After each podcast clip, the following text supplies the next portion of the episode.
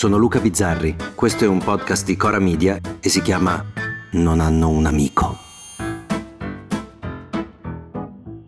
Ogni civiltà ha costruito la sua grandezza sulle opere architettoniche e una delle più importanti opere della Roma antica, per esempio, è sicuramente la Cloaca Maxima, il sistema fognario che contribuì a fare diventare Roma una delle città più all'avanguardia del suo tempo Molte cose che noi sappiamo dei nostri antenati le sappiamo anche studiando le loro fogne. E così faranno anche i nostri pronipoti, quando tra mille anni vorranno sapere qualcosa di noi. Non gli servirà però vedere dei complessi sistemi di tubi per capire la nostra umanità o disumanità. Gli basterà ritrovare le conversazioni su Twitter. Sembra enorme. Mi sta chiamando. Ci andiamo? Ma certo, andiamo. Quelle spesso raccontano chi siamo esattamente come i ritrovamenti archeologici ci raccontano il nostro passato.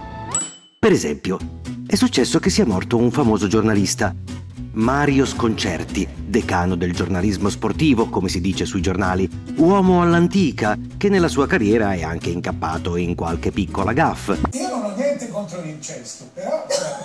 Ma non è di questo che si interesseranno gli uomini del futuro. Mario Sconcerti muore e Paola Ferrari, volto Rai ed ex presentatrice della Domenica Sportiva, fa un video su Instagram eh, dal Perù.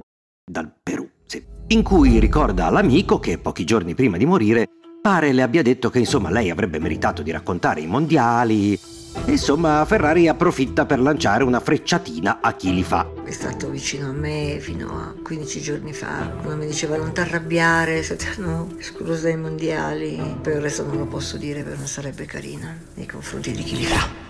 A questo punto Alessandro Antinelli, altro volto Rai che i mondiali invece li sta seguendo, li ha seguiti, si sente tirato in ballo e scrive c'è chi riesce a strumentalizzare la morte di Mario Sconcerti e su Sconcerti ci mette l'hashtag, così il tweet ha più successo, per i suoi biechi interessi, e si capisce che parla di Paola Ferrari, sono disgustato, eccetera, eccetera, eccetera. A quel punto Ferrari si adombra e scrive, sempre in pubblico, sempre su Twitter per carità, ad Antinelli, stai zitto che è meglio. E quello risponde piccato, parlo quanto voglio e lascia riposare Mario. Che però nel frattempo non si è svegliato, eh, bisogna dirlo. E a quel punto lei chiude con Mario era amico mio e non tuo.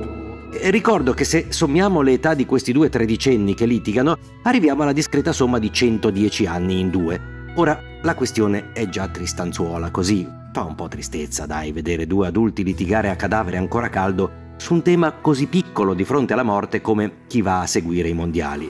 Ma la cosa più bella verrebbe da dire, ma in realtà è mostruosa, è il dibattito che da lì inizia sotto questo scambio di parole su Twitter. Perché uno dei primi commentatori dice a Ferrari che la virgola che lei ha messo in una posizione bislacca a fine frase sarebbe andata invece tra amore e gratitudine. Vi assicuro adesso non vi dico la frase, ma non andava neppure lì. Ma l'utente, anonimo per carità, dice anche che visto che Ferrari ha messo una virgola a cazzo di cane, si spiegano molte cose. Oddio cosa si spiega e poi molte cose, quante cose spiega questa virgola. C'è invece un altro che dice che tutti e due fanno ribrezzo e un altro ancora che dice non fate l'asilo Mariuccia. Ah, allora quello dopo si sente di dover sottolineare che è sbagliato tirare in mezzo l'asilo Mariuccia in senso negativo, perché l'asilo Mariuccia fa del bene. Poi arriva un altro che sbotta in risposta ad Antinelli. E allora perché la Juventus non ha fatto un tweet per Mihailovic?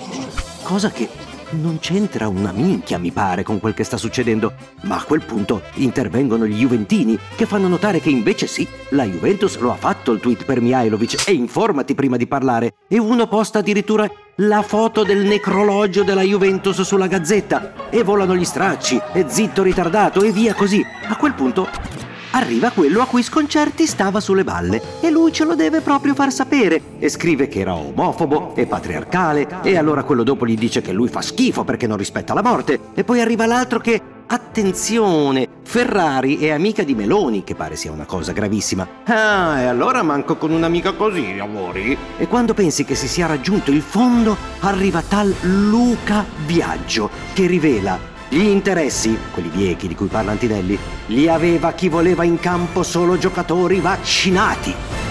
Così, alla cazzo, arriva il Novax che comunque ci vuole mettere il carico e tu stai lì e guardi e pensi a quando i nostri pronipoti capiranno che mentre gli antichi romani costruivano la cloaca maxima per far defluire i liquami, noi ne abbiamo costruito una enorme, un'enorme cloaca virtuale, non per liberarci dalla merda, ma per andare a farci il bagno dentro. E lì capiranno il nostro declino. L'odore è davvero vomitevole. È fantastico! Cos'è questa roba in cui sto affondando i piedi? Ah, eh, questo è un fantastico melange di urina, sporcizia, carta, bottiglie di birra. A domani. Se volete commentare, se avete idee o suggerimenti per nuove chat di WhatsApp o testimonianze di nuove chat di WhatsApp, potete scriverci a nonanunamico@gmail.com o nonanunamico@coramedia.com. Anche per gli insulti, prendiamo anche quelli. Non hanno un amico è un podcast di Cora Media scritto da Luca Bizzarri con Ugo Ripamonti. La cura editoriale è di Francesca Milano. La post-produzione e il sound design sono di Filippo Mainardi. La supervisione del suono e della musica è di Luca Micheli. Il producer è Alex Peverengo. Le fonti degli inserti audio sono indicate nella sinossi.